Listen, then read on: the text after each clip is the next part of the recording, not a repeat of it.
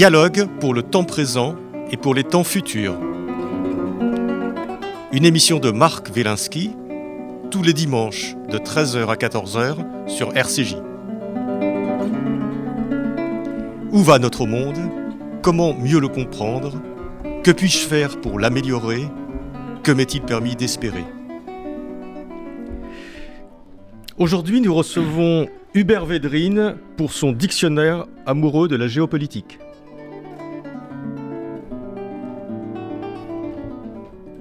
Hubert Védrine, bonjour. Bonjour.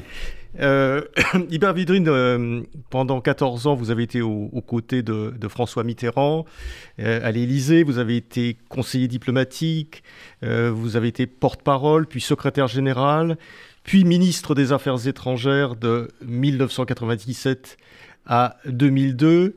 Vous êtes l'auteur de nombreux ouvrages, dont celui dont nous allons parler euh, aujourd'hui, qui vient de sortir aux éditions Plomb Fayard, qui est le dictionnaire amoureux de la géopolitique. Alors, dans la, dans la, dans la série des dictionnaires amoureux, oui. ça ne veut pas dire qu'on puisse être amoureux de la géopolitique, vous nous en direz peut-être un petit mot. On peut être passionné, mais pas. On peut être passionné, mais pas amoureux. Alors, euh, Hubert Védrine, euh, vous vous êtes un, des grands spécialistes internationalement reconnus de la, géopolitique et de la, diplomatie. J'aimerais savoir pourquoi vous avez, vous eu envie d'écrire ce, livre. Et ma question est double. D'où vous est venue cette passion, je crois que de jeunesse, voire d'enfance, euh, sur euh, la géopolitique? J'ai jamais eu la, passion, je ne savais même pas que ça existait hein, comme enfant, mais j'avais les passions des voyages. des voyages, des découvertes. Je lisais des livres d'aventure. Je lisais les guides de voyage pour préparer des, voyages dont la plupart ne se sont pas réalisés, mais certains oui. J'étais en voiture en Afghanistan avec une bande de copains, par exemple. Je fais des choses très belles, mais ce n'était pas la géopolitique. C'était l'histoire. Tout ça n'avait pas de nom. C'était le, désir de voyager, de découvrir le monde. Mais c'était plus simple quand, je suppose que ça fait quelques dizaines d'années que vous avez fait ce voyage en Afghanistan. Alors en euh, Afghanistan, c'était un peu périlleux, mais c'était pas dangereux comme après. Donc on pouvait aller en voiture, euh, traverser le, la Turquie, l'Iran, l'Afghanistan. Il y avait des quarantaines aux frontières parce qu'ils se reprochaient les uns les autres de propager le choléra. Donc il fallait passer quelques jours dans des petites tentes à la frontière. Bon, voilà. Et en Afghanistan, on pouvait circuler. Il y avait quand même. Euh, c'est une époque, c'est mon époque routard, ça, vous voyez. Et plein de gens allaient. Là, il y a beaucoup de drogués, ce qui n'était pas mon cas, mais plein de gens y allaient pour ça, ou pour découvrir le pays. Il faut se rappeler qu'il y avait une, une passion en France pour l'Afghanistan, après, autour du livre de Kessel, mmh. Les Cavaliers. il, y a, un livre extraordinaire de l'écrivain suisse Nicolas Bouvier qui avait raconté ce voyage-là. C'était à peu près les mêmes routes, parce qu'il n'y en avait pas 36. Bref, j'ai eu, pendant très très longtemps, ma passion, c'était ça. Il n'y a pas du tout la diplomatie. D'ailleurs, euh, à la sortie de l'ENA, je n'ai pas choisi la diplomatie, j'ai choisi le ministère de la Culture. Vous voyez, donc c'est venu après, par le, les hasards de la vie, les hasards heureux de la vie. Et après, puis longtemps après, la géopolitique était un terme euh, qui sentait le chou pendant longtemps, euh, pour des raisons absurdes. Et alors aujourd'hui, on met tout dans la géopolitique, n'importe quel micro-événement international est, présenté comme géopolitique, alors que c'est plutôt les, les relations, disons, la, le mélange entre le, croisement entre l'histoire, la géographie, les événements et les grandes décisions. Vous voyez Voilà, donc c'est un cheminement euh, personnel dans lequel beaucoup de gens se reconnaîtront parce qu'ils ont vécu les, les mêmes désirs, les mêmes projets que moi dans ces époques-là.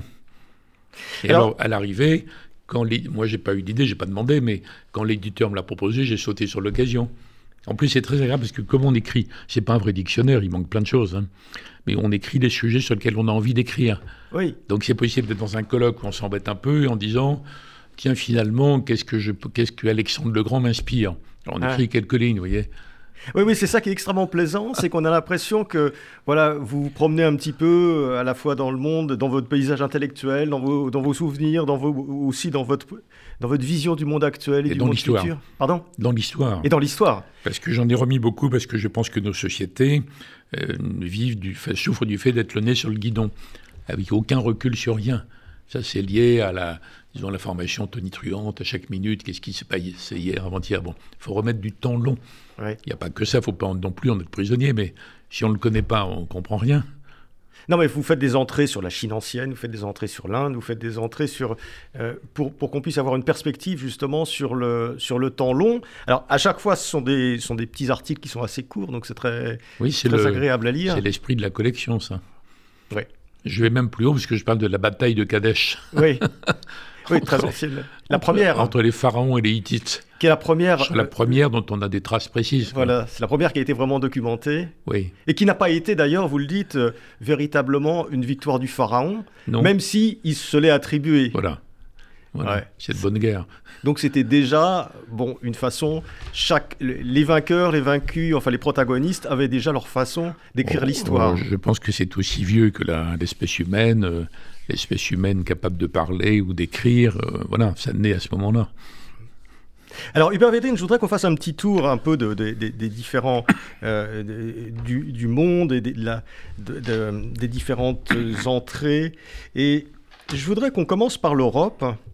Euh, et vous dites euh, que nous autres Européens, euh, nous sommes entrés dans le temps des chimères. Qu'est- Qu'est-ce que vous voulez dire exactement? Alors, l'expression, c'est-à-dire le titre d'un de mes recueils d'articles, c'est pas lié uniquement au projet européen, qui est chimérique par certains côtés, réaliste en d'autres. Le temps des chimères, ça s'applique à ce que les Occidentaux ont cru, collectivement, mais pas que les Européens, après la chute de l'URSS. Vous voyez, l'histoire de la fin de l'histoire, on a gagné. Nos valeurs sont universelles, elles vont s'appliquer partout. Et si elles ne sont pas appliquées, on va les imposer par des sermons ou des sanctions, ou voire des bombardements éventuellement. Ça, c'est le temps des chimères occidentales. Mais les Américains l'ont vécu à travers l'idée de la puissance. C'est l'époque où, ministre, euh, étant ministre, je parlais de l'hyperpuissance américaine. Les Européens sous une forme très idéaliste, un peu nigaude, quoi, quand on regarde avec le, le recul. Donc c'est ça, c'est les chimères des Occidentaux. Ça, L'idée vous placez ça- contrôlent toute la suite. Alors que c'est pas le cas en fait. Ouais. C'est l'inverse qui s'est produit. L'histoire s'est remise en marche. C'est quoi C'est la fin des années 90, euh, le moment Oui, c'est le, bah, l'URSS s'effondre. La vraie date, c'est pas l'histoire du, du mur, c'est la, la fin de l'URSS, Oui. fin 91. Donc on est dans ce monde global à partir du, de 92. Donc c'est cette période. En gros, c'est l'époque aux États-Unis, l'époque Clinton, vous voyez. Ouais. Et puis même dans le ton, on voit bien, c'est d'ailleurs à cette époque-là qu'on a euh, considéré que la Russie était une quantité négligeable, que leur demande ne comptait pas, qu'il n'y avait pas à se préoccuper de, de ce qu'ils racontaient, qu'ils étaient euh, devenus périphériques. Donc ça dure euh, une dizaine d'années jusqu'à un choc traumatique, même s'il n'est pas aussi important que ce qu'on a dit, qui est le 11 septembre, qui a démontré que même les États-Unis n'étaient pas invulnérables. Ouais. Donc à partir de là, il y a Bah, symboliquement, il était très c'était très puissant. oui. Ouais. Sym- Symboliquement, oui. Ouais. Et euh, dans le débat entre Huntington et Fukuyama, Fukuyama c'est la fin de l'histoire parce que tout le monde est rallié à la démocratie au marché. D'ailleurs, euh, Clinton descend d'une seule formule, la démocratie de marché. C'était la, seule, la même idée pour lui. Mais il y a Huntington à l'époque qui dit Je suis désolé, mais il me semble qu'on est plutôt menacé des clashs entre civilisations. Non pas qu'il le souhaite, mais il disait il y a un risque. Alors toute la bien-pensance mondiale euh, occidentale à l'époque a dit c'est horrible de penser des choses comme ça, ça veut rien dire. Qu'est-ce que c'est une civilisation On est tous frères. Bon, vous voyez l'espèce d'universalisme un peu abstrait. Bon. Et à partir du 11 septembre et de beaucoup d'événements par la suite hein, qui se sont reproduits, les opinions occidentales sont devenues plus huntingtoniennes, même si elles ne connaissent pas le nom. Hum.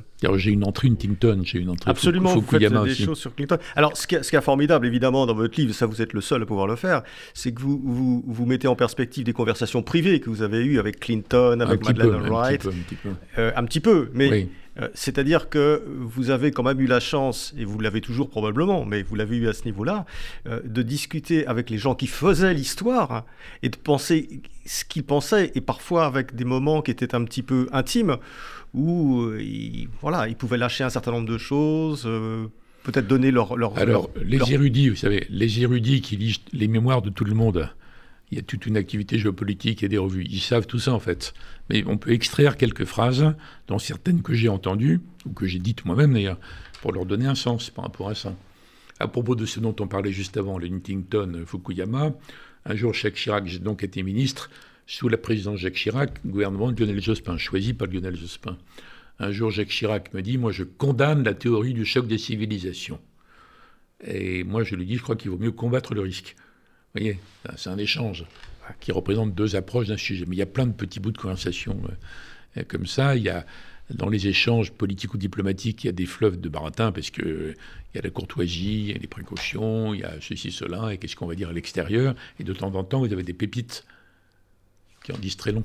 Mais parfois, est-ce que vous avez, euh, euh, vous avez eu, avec ces, grands dirigeants de la planète, que ce soit en Europe, aux États-Unis, en Russie, est-ce est que vous avez surpris des moments de doute? Ben, il y a beaucoup de. Alors d'abord, j'ai pas été président, j'étais ministre. Évidemment, j'ai passé euh, mon temps à rencontrer tous les dirigeants de la planète, soit avec François Mitterrand, soit avec euh, Jacques Chirac. Mais il y a des moments où euh, les démocrates hésitent beaucoup parce qu'ils ont peur de l'opinion publique. Donc on est un peu dans le syndrome que craignait Tocqueville, que Tocqueville avait annoncé, avec un raisonnement un peu aristocratique. Enfin, il a décrit quelque chose de réel, l'évolution vers des diplomaties d'opinion. Il avait dit d'ailleurs, vous vous rendez compte, le, génie du type, au début du 19e siècle. 19e siècle, hein, il, avait... il avait dit, un jour ou l'autre, les démocraties traiteront les questions extérieures sur la base des considérations intérieures.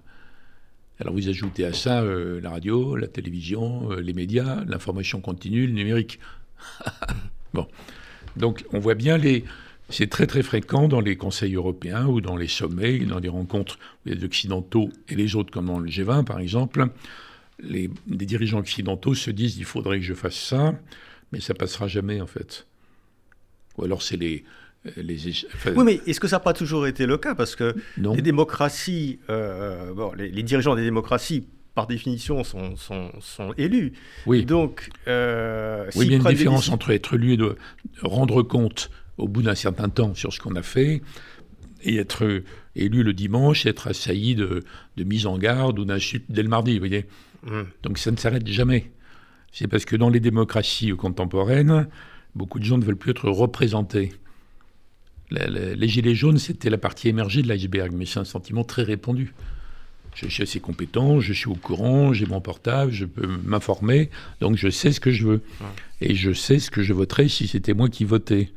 Donc à un moment donné, c'est plus compliqué pour la gestion de la démocratie, y compris dans les relations internationales. Alors je ne pense pas que Poutine soit plus dangereux, c'est ridicule d'avoir plus peur de Poutine aujourd'hui que, que des dirigeants soviétiques à l'époque de la guerre froide où on négociait des grands accords avec eux. Mais il n'empêche que euh, Poutine contrôle mieux sa situation, même s'il a des, des, fragilités évidentes, énormes. Alors que les autres, ils doivent tenir compte de leur Parlement, ce qui est bien normal, mais aussi des soubresauts quotidiens de l'opinion. Je suis pas en train de faire la morale à quelque chose. Je veux dire, je constate une évolution sociologique. Mm. Et ça, c'est tout à fait différent. Entre avant les réseaux sociaux et après, c'est différent. Avant l'information continue et après, c'est différent. En tout cas pour les dirigeants. voyez Alors évidemment, même quand, euh, quand euh, Truman, qui était un très grand président, Truman, président sous-estimé, dont je parle, c'est l'homme du plan Marshall, c'est l'homme du, qui, a, brisé le blocus de Berlin, c'est l'homme de la signature de l'Alliance Atlantique, c'est à quel point il est important. Donc on voit bien que même Truman, à l'époque, il est obligé de tenir compte d'une opinion publique qui est pacifiste isolationniste, etc. Même Roosevelt, quand il a été réélu en 40, il avait été obligé d'annoncer, de, s'engager à ce que les boys ne soient pas envoyés dans les combats en Europe. Tellement l'isolationnisme historique des États-Unis par rapport à l'Europe était puissant. Donc je sais bien, même à l'époque, voyez, même à l'époque. Et puis Churchill était euh, vaincu aux élections après la guerre. Il n'empêche qu'aujourd'hui, dans la vie quotidienne des démocraties, c'est beaucoup plus compliqué de concevoir une politique étrangère dans la durée, alors qu'ils ont à employer une grande partie de leur énergie toute la journée à répondre à des attaques, à des soubresauts, à des propositions. C'est de plus en plus dur de travailler. Mais c'est une remarque qu'il n'y a pas de d'amertume dans ma voix, puisque j'ai vécu ça dans des conditions presque idylliques. Hein. Mmh. avec Mitterrand puis, puis Chirac et Jospin pendant la cohabitation. C'est juste un, fait. Alors justement, est-ce que c'est plus facile pour quelqu'un comme, euh, comme Poutine euh, de mener, de mener une, une politique étrangère euh, qui, soit, qui soit volontariste? Vous faites une entrée d'ailleurs sur Poutine ou d'autres sur l'URSS et, vous dites que voilà, on, on s'est quand même beaucoup trompé et que notre politique vis-à-vis -vis de la Russie depuis 20 ou 30 ans euh, n'est pas forcément euh, celle qui aurait été la plus adéquate. Moi, je pense qu'on s'est trompé au début. Au début, je suis resté sur ce point. Au début, c'est-à-dire à la fin de l'URSS À la fin de l'URSS et au début de la Russie. Euh, sous l'époque Yeltsin, c'était n'importe quoi, et les États-Unis avaient pris, euh, c'était une sorte de protectorat américain sur le plan économique et social. Et au début de Poutine, dans les deux premiers mandats, il est assez disponible, assez demandeur même par rapport à l'Occident. Donc je pense qu'on aurait pu gérer autrement cette situation. C'est l'idée qu'avait eu Mitterrand avec la Confédération, mais qui, est, qui était mornée, qui a été mal lancée au mauvais moment, mal expliquée. Bon, donc là, je pense qu'on aurait pu éviter les scénarios genre Crimée. C'est d'ailleurs ce que pense Kissinger, qui encore maintenant, il a 98 ans, mais il est toujours vif, il pense encore maintenant qu'il aurait fallu, qu'il faudrait finlandiser l'Ukraine, c'est-à-dire lui organiser un statut de neutralité, liberté totale à l'intérieur, hein. mais neutralité par rapport aux alliances, avec une double garantie. C'est ce qu'a pensé Brzezinski, qui avait été le conseiller de Carter et très très très connu presque autant que Kissinger après comme penseur géopolitique, polonais d'origine, archi-anti-russe, et qui, une dizaine d'années avant sa mort, a commencé à dire Mais c'est idiot d'agiter le chiffon rouge, de mettre l'Ukraine dans l'OTAN. Pour les Russes, ça veut dire qu'ils vont perdre la, Crimée, qui pour tous les Russes, c'est russe, hein, même pour Navalny. C'était le cas de Solzhenitsyn, et ils vont perdre la base de Sébastopol. C'est l'accès aux, mers chaudes. C'est impossible, ils vont faire quelque chose à un moment donné. Donc Brzezinski disait et c'était 30 euh, ans après qu'il ait quitté le pouvoir et personne ne l'a écouté. La grosse machinerie occidentale, américano-otanienne, a dit on s'en fiche de tout ça. Les, les Russes ont perdu, on fait ce qu'on veut. Donc je pense qu'il y a eu beaucoup d'erreurs. Mais dès lors que l'engrenage Crimée a eu lieu, alors qu'il aurait pu être évité, euh, on est dans une situation différente et on ne peut pas faire comme si ça n'avait pas existé. Donc c'est plus compliqué aujourd'hui. Pour ça, je remets un peu d'histoire, l'URSS, la Russie. Ça, vous remettez de l'histoire sur l'histoire de la Russie, sur l'histoire de l'Ukraine, qui est quand même effectivement partie intégrante, d'une certaine façon, de l'histoire de la Russie. Oui. Ah ben, c'est même l'origine. C'est même l'origine. Le lieu de naissance. Le lieu de naissance de la Russie. Donc, Mitterrand, on ne peut pas, on, peut pas ignorer ça quand on est, quand on est un bah, grand diplomate. Enfin, on ne devrait pas l'ignorer. C'est plutôt le problème des politiques que des diplomates. Mitterrand nous disait, on était une, une, bande de gens assez jeunes autour de lui, mais c'est extraordinaire ce qu'on s'est nourri de sa pensée, de ses réactions, de ses remarques. Il nous disait euh, Pensez bien que euh, l'Ukraine est au sein de la Russie depuis plus longtemps que la Bretagne n'est en France. Oui, ça vous le dites. Pour mesurer le déchirement. ça ne veut pas dire que Poutine a raison, hein. ça ne veut pas dire qu'il ne faut pas répondre, enfin entendre les demandes ukrainiennes, mais il ne faut pas s'étonner à ce que ça ressorte à un moment donné comme un énorme problème non résolu. Alors d'où l'intérêt des, à mon avis, des allers-retours historiques, justement. Oui. Il y a plein de choses d'aujourd'hui qu'on ne comprend pas. Il faut revenir, par exemple, en ce qui concerne les relations atlantiques, euh, États-Unis-Europe, il faut revenir à l'après-guerre. Roosevelt-Truman, justement. Les conditions du plan Marshall, de création de l'Alliance Atlantique, parce que dans la, dans la tête de la plupart des Européens, ça n'a pas bougé. Le fait qu'ils ne se sentent protégés que par les États-Unis, et le fait qu'ils ne prennent pas au sérieux les propositions françaises d'une Europe de la défense. Ça les inquiète même. Donc, alors, ça ne sert à rien de s'énerver, il faut revenir aux sources. Hmm. Alors, ça dépend. Dans certains cas, il faut revenir 1000 ans avant. Dans d'autres cas, 50 ans avant. Oui, c'est ça, il faut faire toujours ça dépend des, sujets.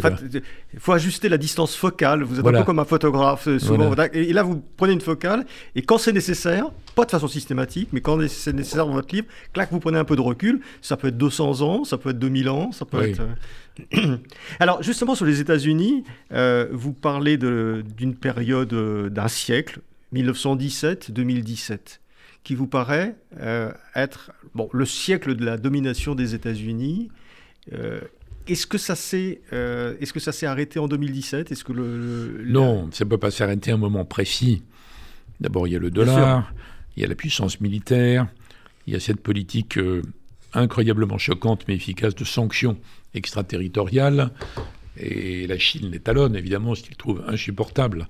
Mais ils sont quand même encore numéro un mais ce n'est pas l'hyperpuissance euh, invulnérable. Donc ils sont aussi euh, challengés sur différents points. Mais c'est vrai qu'il y a une, une époque, d'ailleurs un peu, un peu contrainte, parce que George Washington, le premier président, avait dit dans son testament, ne vous mêlez jamais, jamais des conflits entre Européens. Il pensait à l'Angleterre hein, et la France, etc. C'est aussi pour ça que Wilson, pendant la Première Guerre mondiale, le président, n'est entré en guerre qu'en 1917 en 14. Et l'opinion américaine était divisée quasiment moitié-moitié entre les pro-allemands et les pro-anglais, vous voyez. Bon, et après, j'ai dit, Roosevelt avait dû, en 40, encore se montrer isolationniste sur l'Europe. il n'était pas par rapport à l'Amérique centrale ni l'Asie. Hein. Oui, c'est ça. C'était la doctrine Monroe Oui, ça c'est le 19e. Tout ce qui est américain, c'est nous, donc c'est pas les Espagnols. C'était une doctrine pour virer les Espagnols, en gros, de l'Amérique latine. Alors donc les États-Unis se sont contraints. Et d'ailleurs, après la guerre, ils sont repartis. Ils n'ont pas cherché à faire de l'impérialisme, contrairement à ce que racontaient les partis communistes de l'époque, qui eux-mêmes essayaient de prendre le pouvoir euh, partout en Europe. Et ce sont les Européens de l'Ouest, terrorisés par le fait que Staline n'appliquait pas les, les engagements pré-Yalta, où il n'y a pas eu de partage du monde. C'est un mythe euh, gaulien, ça. C'est parce que le général était furieux de ne pas y être, donc il a inventé ça. Bon, je suis euh, à ma façon quand même gaulliste, autant que mitterrandiste. Mais donc il n'y a pas eu de partage En fait, c'était mais il n'empêche qu'il n'y a pas eu de partage. Il y a eu un partage de l'Allemagne. Il y a eu le débat sur... Mais le reste, au contraire, ils avaient obtenu de Staline qu'ils prennent des engagements qu'il n'a jamais tenus sur le respect des formes démocratiques dans les pays qui seraient libérés par l'armée rouge. Hum. Il a fait tout le contraire. C'est les années 45, 46, 47, 48, le coup de Prague, etc. etc. Vous voyez alors il faut avoir euh, ces éléments longs euh, en tête. En fait, en tout cas, les Américains étaient repartis. Les Européens les supplient de revenir. le Sénat américain ne veut pas, en disant non, non, non, euh, terminé. Ils ont démobilisé à toute vitesse. Ils sont passés de, je sais pas quoi, 6 millions de soldats à 250 000 en quelques années, alors que le système soviétique ne démobilisait pas. Quand il y a eu l'affaire du blocus de Berlin, il y avait, je crois, 1 600 000, 1 600 000 soldats soviétiques autour de Berlin-Est. Alors bref, les Européens supplient. À la longue, Truman euh, tord le bras du Sénat, les convainc, et les Américains signent l'alliance, ce qu'ils n'avaient jamais fait et qu'ils ne voulaient pas faire. Et d'ailleurs, ils pensaient que le plan Marshall les dispenserait d'avoir faire une alliance militaire, mais ils sont quand même obligés de le faire. Vous voyez? Et donc, euh, à un moment donné, vous avez l'alliance, mais pas de troupes américaines en Europe. Et comme il y a la guerre de Corée et puis tous les trucs, euh, les coups soviétiques en Europe de l'Est, les Européens de l'Ouest paniquent. Ils disent aux Américains euh, euh, écoutez, c'est bien, il y a l'alliance, merci beaucoup, le fameux article 5, mais vous n'êtes pas là. Donc s'ils nous attaquent, on est cuit. Et même De Gaulle, à l'époque, dans sa face RPF, De Gaulle dit il faut faire attention parce que l'armée rouge n'est qu'à deux étapes du Tour de France de la France. Alors, les, ils insistent, après après hésitation, à nouveau, c'est Truman, je crois, euh, juste avant Eisenhower, qui dit OK, on va revenir, mais on, organise tout. Vous nous avez déjà emmené deux fois, entraîné deux fois dans des guerres mondiales, ça suffit. Donc on revient, on fait l'organisation, le haut de l'OTAN. Il y a le traité et il y a l'organisation qui vient après, trois, quatre ans après. ils organisent tout, c'est l'époque où Eisenhower, le général du débarquement, futur président, excusez-moi, est en résidence à Marne-la-Coquette, puisque le siège de l'OTAN est juste à côté. Et donc ils reviennent et ils organisent. Hein. Ça donne l'OTAN. Et donc ça paraît très ancien ce que je raconte, aussi vieux que les batailles historiques, mais pas du tout. C'est complètement d'actualité. Puisqu'on voit bien quand il y a des propositions françaises, même quand elles sont euh, répétées, très astucieuses et très convaincues, comme celle du président Macron, que les autres Européens ne suivent pas. Ils veulent en rester à cette situation-là. Ils n'ont pas envie de prendre le risque d'avoir eux-mêmes à constituer une puissance. C'est coûteux, c'est dangereux, et les opinions veulent du social, quoi, en gros, pas, pas de la défense. Vous voyez, ça c'est un exemple, il y a plein d'autres sujets dans le livre. Si on prend ce sujet-là, qui est très lié à l'actualité d'aujourd'hui, ça éclaire quand même beaucoup, enfin je crois. Oui, bien sûr. Euh, si S'ils avaient lu votre livre, euh, hein, je rappelle, euh, le dictionnaire amoureux de la, géopolitique, finalement, ces, Européens seraient moins, seraient moins étonnés du, retrait des États-Unis depuis quelques années d'un certain nombre de, théâtres d'opération. Parce que finalement, c'est plus dans leur gène de se replier sur les Amériques, disons, pour, pour, parler, pour parler vite, que pour intervenir de façon longue et structurée. Bah, ils ne sont pas en train de se replier, ils sont en train de, redistribuer la puissance autrement, vous voyez. Et, donc, euh, ils, voient ça en termes de priorité. Qu'est-ce qui est le plus important pour les Américains? Après la fin de l'URSS, ils se sont dit on est les maîtres du monde. Encore une fois, nos valeurs universelles, nos sanctions universelles, et tout le mélangement. Et à un moment donné, la Chine remonte. Alors pendant longtemps, on applaudissait les émergents c'est bien, ces pays euh, vaillants qui se développent, bravo, bravo. Mais c'est pas la même chose de parler de Singapour, de parler du mastodonte chinois.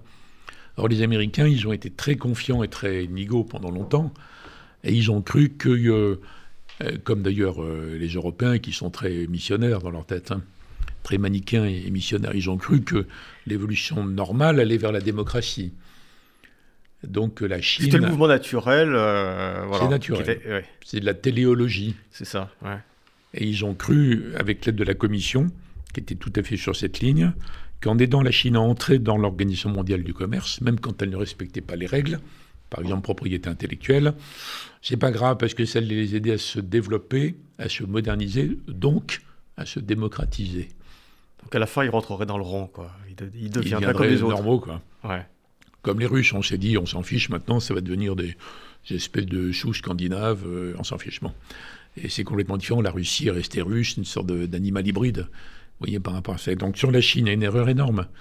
Par manque d'histoire, par manque de, de, sang-froid de compréhension. Et puis alors après, la Chine se développe, devient ce que c'est aujourd'hui. Et avec Xi Jinping, la vérité de la Chine d'aujourd'hui apparaît. Ouais. Alors vous dites il, faut, remettre du temps long.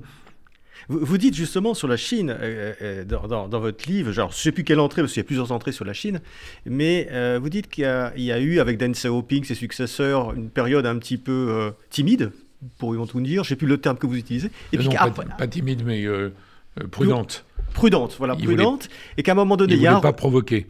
Voilà, et à un moment donné, vous voyez une rupture, rupture ou pas, je sais, avec Xi Jinping, et à une politique qui devient, qui s'assume peut-être de façon plus, plus pleine, plus, plus entière. Bah, quand Mitterrand voyage en Chine, en ça c'est 2013 à peu près. En 83, euh, dit à Deng Xiaoping par courtoisie, il lui dit un jour je suis sûr que le monde aura beaucoup à apprendre de la Chine. À l'époque, Deng Xiaoping est juste en train de commencer à moderniser la Chine à sa façon. Alors il dit je vous remercie beaucoup, c'est très aimable à vous. Oui peut-être un jour, mais c'est dans très très longtemps. Bon, donc c'est très modeste. Il ne se met pas en avant. Et d'ailleurs, on sait bien maintenant que euh, Deng Xiaoping avait imposé une ligne comme quoi il ne fallait pas provoquer. Avancer prudemment sans trop montrer sa force. Et après, il y a Jiang Zemin, puis Hu Jintao, c'est la même ligne. Et quand Xi Jinping arrive, il dit Mais on n'a plus besoin de prendre les précautions que nous avait demandé de prendre Deng Xiaoping. On est devenu tellement puissant, il faut l'assumer. Et donc là, il y a un vrai changement. Mais là-dessus, il n'y a pas de désaccord. C'est parce que je dis n'est pas original. Tout le monde le, sait, ça maintenant. Enfin, au début de Xi Jinping, c'était pas évident. Donc vous avez une Chine qui assume sa force. Bon, il se développe. Alors les autres disent bon, bah écoutez, euh, bravo, vous êtes développé comme personne avant vous, une vitesse folle.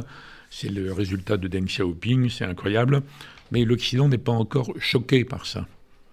Par contre, quand la Chine commence à dire, et d'ailleurs notre système marche mieux que le vôtre, alors là, indignation en Occident.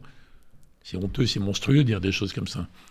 Notre système démocratique, les valeurs universelles, euh. c'est mieux. Et quand Xi Jinping commence à être agressif là-dessus, et que les Chinois d'aujourd'hui commencent à dire, voyez, votre démocratie fonctionne pas, les, États-Unis sont divisés, les Européens ne savent pas ce qu'ils veulent, bon.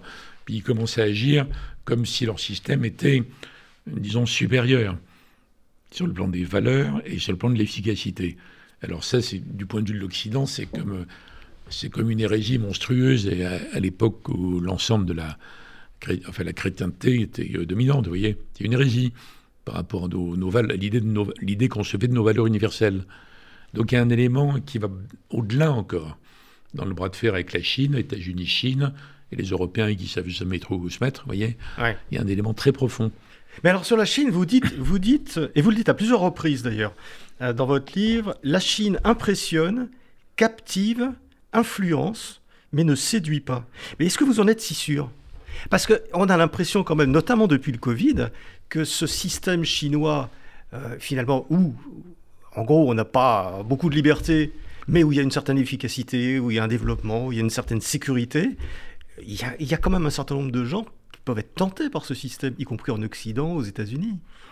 Non, en Occident, aux États-Unis, non, parce que les, toute façon, les, populations occidentales sont à leur façon anarcho-individualistes. Donc elles supportent euh, aucune contrainte. Regardez ces, ces arguments extravagants contre les, les mesures sanitaires évidentes qu'il faut prendre pendant des, pandémies. Donc ils ne pourraient pas supporter le régime chinois de trois minutes. Hein. ça peut tenter des pays de l'ancien tiers-monde qui seraient contents d'avoir des réussites comme la Chine. Mais il faut avoir des, des Chinois qui travaillent jour et nuit aussi pour que ça marche. Mmh. Bon, donc ça peut tenter pour des, des dirigeants en fait. Mais il n'y a pas la séduction du l'American Way of Life, encore maintenant. Il n'y a pas l'imaginaire, il n'y a pas 100 ans de Walt Disney derrière, vous voyez, pour, pour les enfants du monde entier. Donc il n'y a, pas de séduction. Non, il n'y a pas de séduction. Il n'y a pas, euh, des, des, émigrants qui veulent entrer à toute force en Chine. Ça n'existe pas, ça. Vous voyez Non. Donc ils viennent, euh, euh, ils, viennent essayer de venir en Europe ou aller vers l'Afrique du Sud ou aller vers le Canada. Enfin, des endroits où il y a un État-providence où les aides coulent à flot, vous voyez. Mais pas la Chine. Donc il n'y a, pas d'attraction vraie. Il peut y avoir une séduction, alors culturelle. Il y, a des amoureux de la Chine. Hein la Chine, là, je ne parle pas de amoureux de Xi Jinping, mais euh, la Chine, l'histoire de la Chine, la, langue chinoise, la culture chinoise, là, il y a des, amoureux de ça, bien sûr, mais ça n'a rien à voir avec la géopolitique. Donc la, Chine n'a pas ces éléments-là, alors que l'Occident, même mal en point, avec des démocraties euh, malades, par des sortes de maladies auto-immunes, euh, même l'Occident garde de l'attrait. Ça se voit encore à travers la question migratoire, vous voyez les pressions migratoires, disons. Alors, euh, je voudrais qu'on dise quelques mots aussi du, du, Proche-Orient. Euh, vous, vous dites, dans plusieurs de vos entrées aussi relatives à, cette, à cette, région du monde, euh, que finalement, depuis 70 ou 80 ans, il y a eu une, une série de, de rendez-vous manqués, d'erreurs qui, ont été, qui ont été commises. Toute une série, on a l'impression qu'on reproduit toujours un certain nombre d'erreurs. Alors il y en a beaucoup, donc je ne sais pas par lesquels il faudrait euh, commencer, mais au Proche-Orient, euh, je prends le sujet dans le Je pensais aux discussions, vous, parlez beaucoup des discussions de paix, etc., quand David et autres, et, à chaque fois on a l'impression qu'il y a quelque chose qui se joue, ça pourrait aller un peu plus loin, puis boum, ça tombe et ça redevient... Euh, Alors l'affaire de la paix, c'est autre chose. Mais globalement, on pourrait dire en géopolitique froide qu'au Proche et Moyen-Orient, aucune puissance de la région qu'une zone régionale ne peut imposer complètement sa loi. Ni l'Arabie, ni l'Iran, ni la Turquie, ni Israël, ni l'Égypte. Donc il y a une sorte d'équilibre instable, permanent, ça change un peu, etc.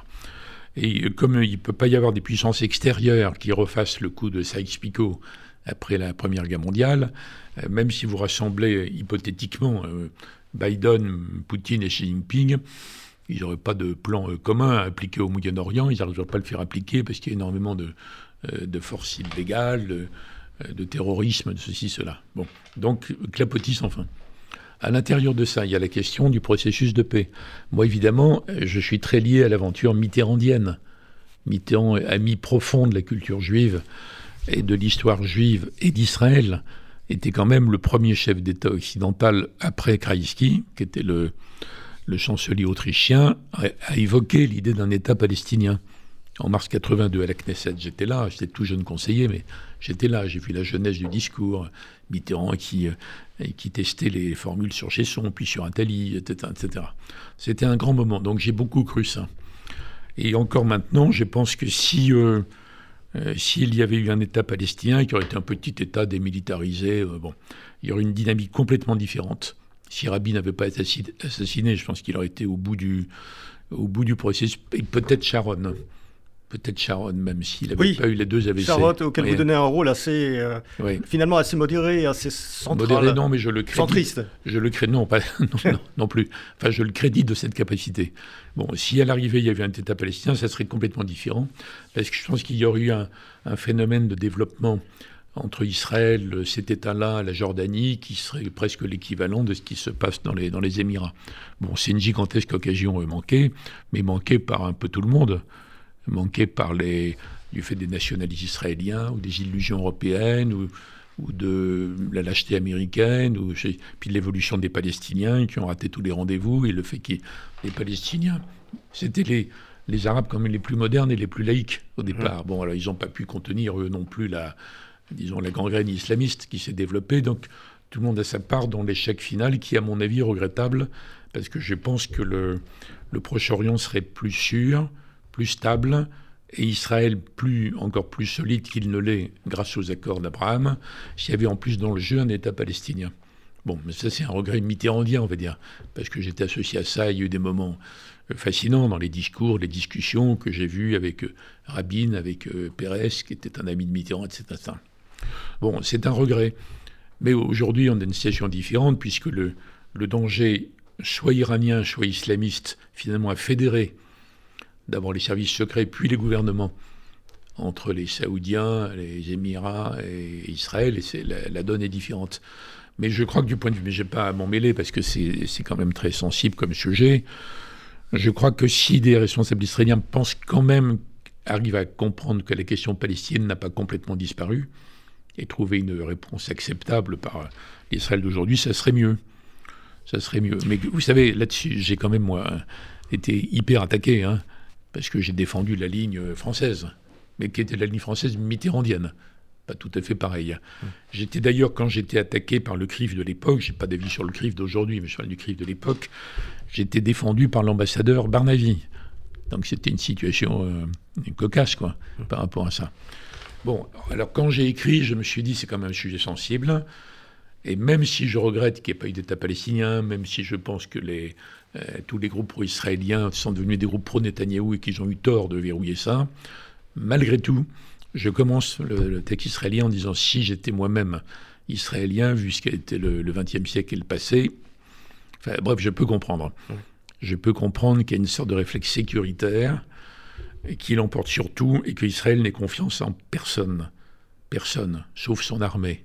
Donc, vous voyez, même moi, avec mon parcours euh, ministériel, je peux comprendre ça. Mais, le point d'arrivée n'est pas, pas génial quand même. Hein. Est-ce qu'il n'y a pas euh, quand même une, évolution depuis, depuis quelques années, et notamment avec cet axe euh, un peu Jérusalem-Riyad contre l'Iran Est-ce que, est que, est que les lignes de fracture finalement ne sont pas en train de bouger, ne sont plus ah, entre, plus les mêmes. en gros, entre Israël et, les voisins ou, euh, ou si on veut dire, être, rapide, entre juifs et arabes, mais entre deux, deux blocs autour des deux puissance régionale c'est pas deux blocs, parce que quand vous regardez dans le détail, il y a des tas de bisbilles, il y a des tas de concurrences, il y a des tas de, d'autres accords qui contredisent cela. Mais enfin, tant qu'il y aura une menace iranienne avec ce régime, oui, ça fonctionnera. Le jour où il y a une sorte de deal entre l'Arabie et l'Iran, s'il à un moment donné, il se dit ça n'a pas de sens, il faut inventer la coexistence pacifique. Ouais, il a réinventé entre les sunnites et les chiites. À ce moment-là, l'impact sur les relations entre les Arabes sunnites et Israël est modifié. Et les Arabes diront, euh, écoutez, trouvez une solution à la question palestinienne, comme il faut quand même que ces gens vivent dans des conditions euh, acceptables. Mais euh, aujourd'hui, vous avez ce que Trump a représenté, mais ça ne vient pas que de Trump, en fait. La, la peur de l'Iran est plus forte. Oui, c'est vrai. Alors, Hébert Védrine, j'ai découvert aussi, enfin, dans, ce livre, donc euh, Dictionnaire amoureux de, la, géopolitique, euh, votre fibre euh, écologique. Il y, y, a beaucoup d'entrées qui tournent autour des questions de la planète, et c'est normal. Et notamment, il y, y, a un terme que vous introduisez, peut-être même que vous inventez, qui est le terme d'écologisation. Alors, je ne l'ai pas inventé parce que c'est un sociologue Bruno Latour qui l'a employé, mais dans un sens différent. Alors, bon, je suis sensible à ça depuis longtemps, par goût de la nature. Le seul sport sérieux que j'ai fait dans ma vie, c'était l'alpinisme quand j'étais très jeune. Enfin, euh, je sais ce qu'est la nature et je connais les milieux extrêmes et fragiles sur lesquels on peut mesurer les, progrès de la, hum, disons, de la détérioration des conditions de la planète pour toutes les raisons que tout le monde connaît maintenant et qui ne tiennent pas qu'au climat. Il y a plein d'autres phénomènes, hein. biodiversité, euh, déchets. Euh, les forêts, les océans qui en plus plus, etc. Bon, ça c'est lié à un mélange de, surpopulation. Et peu importe les gens qui hurlent au malthusianisme, c'est évident que s'il n'y avait que un milliard d'habitants sur la planète, ils pourraient tous être avec des, gros 4x4. Euh, excusez-moi, tous avec des gros 4x4, ce ne serait pas gênant en réalité. Mais si vous avez 7, 8, 9 milliards d'habitants qui vivent à l'occidental, c'est pas gérable. Donc je pense depuis longtemps ça depuis très longtemps. C'est pas tout à fait nouveau. Mais je pense qu'il faut dépasser l'affrontement binaire entre les écologistes qui seraient gentils et tous les autres qui seraient méchants. Et qui se réveilleraient le matin en disant qu'est-ce que je peux faire pour détruire la planète? Personne ne dit ça. Et même les gens qui gèrent les mines de charbon euh, euh, dans différents pays qui sont trop accrochés au, trop au charbon, ils pensent pas ça. Ils pensent qu'ils n'ont pas le choix. Donc je suis pour une approche dynamique et scientifique. Ça n'a rien à voir avec ce que racontent les écologistes politiques, notamment en Europe, notamment sur le nucléaire, où ils se trompent gravement depuis des décennies. Ils n'arrivent pas à s'extraire de cette impasse. Au lieu d'avoir milité pour la sortie progressive du charbon, qui passe entre autres par le nucléaire, mais aussi par l'énergie renouvelable autant qu'on peut, mais il faut les rendre euh, rentables parce que ça coûte très très très cher de les financer pour le moment. Bref, écologisation, ça veut dire que c'est un processus. Vous voyez, ça sonne comme industrialisation. Donc il n'y a pas les bons, les méchants, il y a là un processus. Et le débat, il a lieu sur le rythme. Le rythme, les conditions, le financement, les innovations. Mmh. Par exemple, quand est-ce qu'on aura des super batteries qui permettent de, garder longtemps l'électricité produite par les éoliennes? Oui, c'est un exemple. Donc voilà mon approche. Et alors pendant longtemps, on aurait pu dire, mais ça n'a rien à voir avec la géopolitique. De quoi nous parle-t-il? Mais en fait, ça rejoint. Parce que les dirigeants, même en dehors des démocraties, sont obligés d'intégrer ça.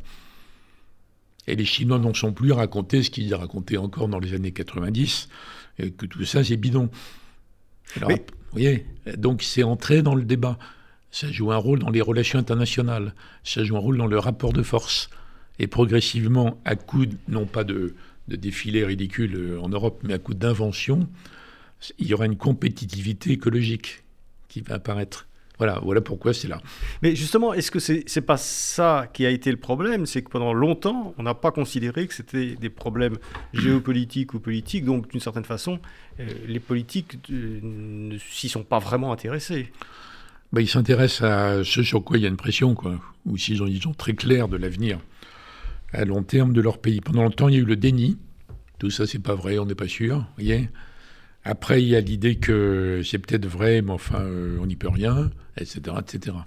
On en arrive maintenant, depuis quelques années, à une mobilisation. Mais justement, il y a une mobilisation quand même. Il y a, une, il y a une, grande conscience de, la population et des jeunes aussi. Quand on voit un petit peu les sujets actuellement de la, de la campagne électorale, vous avez, euh, vous avez le, bon, le pouvoir d'achat, l'écologie. Et euh... mais c'est pas grave ça. Oui, non, mais ça, pousse, ça, devrait pousser les politiques euh, à, parler plus de ça. Or, les politiques nous parlent d'autres sujets euh, le plus souvent. Qu'est-ce qui se passe? Il y a un décalage dans cette. Euh, bah, il, y a, de plus en plus souvent un décalage dans les campagnes électorales dans les démocraties modernes entre les, sujets importants pour l'avenir des pays et, et puis les, thèmes quoi, de campagne, c'est autre chose. Mais, mais c'est pas grave parce que de toute façon, ces thèmes vont s'imposer, quoi qu'il arrive. Donc n'importe quel dirigeant élu dans les démocraties modernes, il est confronté à la question de l'écologisation. À quel rythme est-ce que j'essaie d'écologiser l'industrie les transports, la voiture, l'avion, l'agriculture, etc. Donc vous avez un débat sur le rythme. Alors c'est pas souvent c'est pas une question sociale contrairement à ce qu'on dit parce que le fait de savoir si on va inventer les batteries de l'avenir que j'ai citées c'est pas une question sociale. Est-ce qu'on va arriver à inventer des avions qui vont consommer beaucoup beaucoup beaucoup moins de kérosène? C'est une question d'invention. Est-ce qu'on va réussir à euh, sortir plus vite du charbon qu'il ne le faudrait, notamment l'Allemagne qui paye un choix désastreux électoraliste démagogique de Mme Merkel qui était sortie du nucléaire après Fukuyama après euh, Fukushima, excusez-moi, euh, alors qu'il n'y avait aucun risque de, tsunami en Bavière. Bon, c'était une opération électoraliste pour que la CDU puisse passer des accords avec les Verts. Finalement, c'est le SPD qui l'a fait. Bon. Donc il y, a un énorme problème, et c'est une question de rythme, mais c'est très engagé. On n'est pas au point zéro, il ne faut pas écouter les lamentations de la petite chinoise, vous voyez, les, ou les, maximalistes écologiques, ils n'ont pas de solution.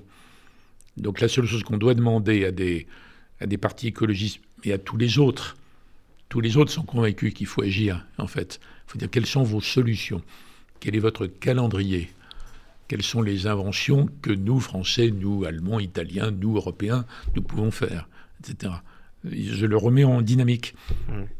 Mais vous qui êtes un adepte du, coup d'œil historique à certains moments pour éclairer les choses, euh, est-ce que ce n'est pas aussi l'occasion de, renouer avec, euh, avec des cultures, avec des traditions, notamment, euh, notamment en Europe?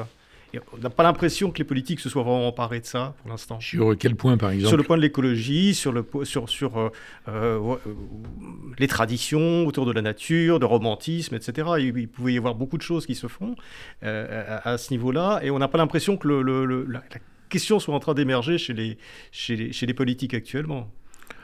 Non, mais il ne faut pas se concentrer sur les politiques. Les politiques sont le reflet, le reflet des sociétés. Hum il y a de moins en moins de leaders dans les démocraties modernes. Il y a beaucoup de followers. oui, c'est des followers, c'est ça. Ils sont le reflet des sociétés. Mais vous avez raison, mais par un autre détour qui est que l'Europe n'a d'avenir que si euh, elle arrête de, de vilipender l'attachement aux identités. Les peuples européens veulent garder leur identité. C'est normal. C'est normal, c'est pas choquant. Donc il faut l'accepter, vous voyez Donc il faut le canaliser. Il ne faut pas que l'Europe soit une espèce de machine à abraser ou à normaliser. Et d'ailleurs, Delors, qui était qui n'était pas un européiste dogmatique, enfin il est toujours vivant d'ailleurs, qui n'est pas un européiste dogmatique, qui est très très très ardemment européen, il parle de fédération d'États-nations. Donc dans son esprit, il y a toujours des États-nations, même dans 30 ans, dans 40 ans. Tout ça ne se fond pas dans une sorte de magma européiste. Donc c'est sur ce point, je fais un détour, c'était pas votre question, mais j'y vais exprès, vous voyez. Je pense qu'il faut tenir compte des réalités européennes profondes et anciennes. Et que l'Europe sera d'autant plus forte, y compris sur les programmes d'écologisation, qu'elle se sera réconciliée avec ses peuples. Hébert Védrine, j'ai une dernière question, parce que le, temps tourne, il nous reste quelques minutes, mais je, voudrais quand même vous interroger. Vous avez, il y a plusieurs entrées, dont une qui s'appelle GAFAM, euh, sur, les, sur justement les, les géants du numérique, et, euh, et qui, qui, qui, bon, qui, bouleverse notre vie depuis une dizaine d'années maintenant. Et euh, ça, cette action-là, vous qui justement avez ce recul, comment est-ce que vous voyez les choses? Est-ce que finalement euh, ces GAFAM se substituent maintenant, d'une certaine façon, ont une telle puissance? Il y en a qui ont le PIB de, Danemark ou de pays comme ça. Est-ce que, est que finalement, ce sont des puissances qui se substituent aux puissances étatiques habituelles euh, Ou est-ce que tout ça va un petit peu rentrer dans l'ordre des, États-nations? Quelle est votre vision hein? Ils sont tellement puissants, puis il y a les GAFAM chinois en plus. Hein. Il y a les GAFAM chinois. Donc on rejoint le bras de fer États-Unis-Chine ils sont tellement puissants qu'on ne sait plus qui régule qui. On dit qu'il faudrait de la régulation. Mais c'est ce qu'on a vu ces dernières années. Oui. Tous les adeptes un peu niais la, la mondialisation heureuse, ils se rattrapent en disant oui, il faut une mondialisation régulée. Mais qui régule qui? Et là, il y, a un bras de fer actuel, on le vit, je ne peux pas dire quelle sera l'issue, mais aux, États-Unis, il y a le début, le début d'une réflexion sur est-ce que ces entités ne sont pas devenues trop puissantes. Avec des gens qui des Américains, des sénateurs ou autres qui disent qu'il faut raisonner comme par rapport à Rockefeller. Oui, mais est-ce que les États-Unis ne sont pas devenus faibles? Parce qu'à certaines époques, ben, ils ont pu démanteler les réseaux télécoms ou le réseau du pétrole, etc. Ben, mais maintenant, on a l'impression qu'ils sont plus faibles. la question est devant nous. Ouais. C'est pas conclu. Mais la, question est posée. Ce n'était pas le cas avant. Et quand on vous prenait les différentes GAFA ou GAFAM, vous voyez bien qu'au départ, il y a une théorie un peu anard, libertaire anard, mais là, il y a un instinct de puissance, il y a une ivresse de puissance. En fait, il faudrait ne dépendre d'aucun État. Il faudrait constituer un pouvoir en soi. Il y en a même qui rêvent de s'installer sur une, île extraterritoriale, etc. Donc, on voit bien le délire de puissance qu'on a observé dans l'histoire chez un certain nombre de, grands dictateurs, de grands despotes. On le voit dans chez ces dirigeants-là, aujourd'hui. Donc, je ne sais pas. Je ne sais pas quelle sera l'issue. Et je ne sais pas si les États-Unis, qui sont en plus partagés politiquement de façon maintenant euh, très très âpre, je ne sais pas si les dirigeants américains ont encore la capacité de reprendre le contrôle, au minimum de réguler, peut-être même au-delà, pour établir la concurrence, de démanteler. Je ne sais pas, on verra. On verra. Et ça fait partie du, le jeu est ouvert. Du, bras de fer euh, mondial, mais je terminer par, en disant que je souhaite que les, gens qui sont préoccupés par l'état du monde réintroduisent toujours la longue durée, ce qui nous manque le plus. Ça ne donne pas des solutions miracles. Hein. C'est évidemment compliqué, mais quand même, ça évite des pièges, ça évite le désarroi, ça évite le, sentiment qu'on ne peut rien faire sur rien. Et ce n'est pas du tout mon propos.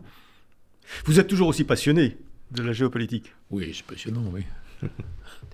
c'est passionnant. Merci Hubert Védrine, merci d'être venu à ce micro. Merci pour votre invitation. Je rappelle donc euh, votre livre aux éditions Plomb Fayard, Le dictionnaire amoureux de la géopolitique. Merci d'être venu. Merci bien.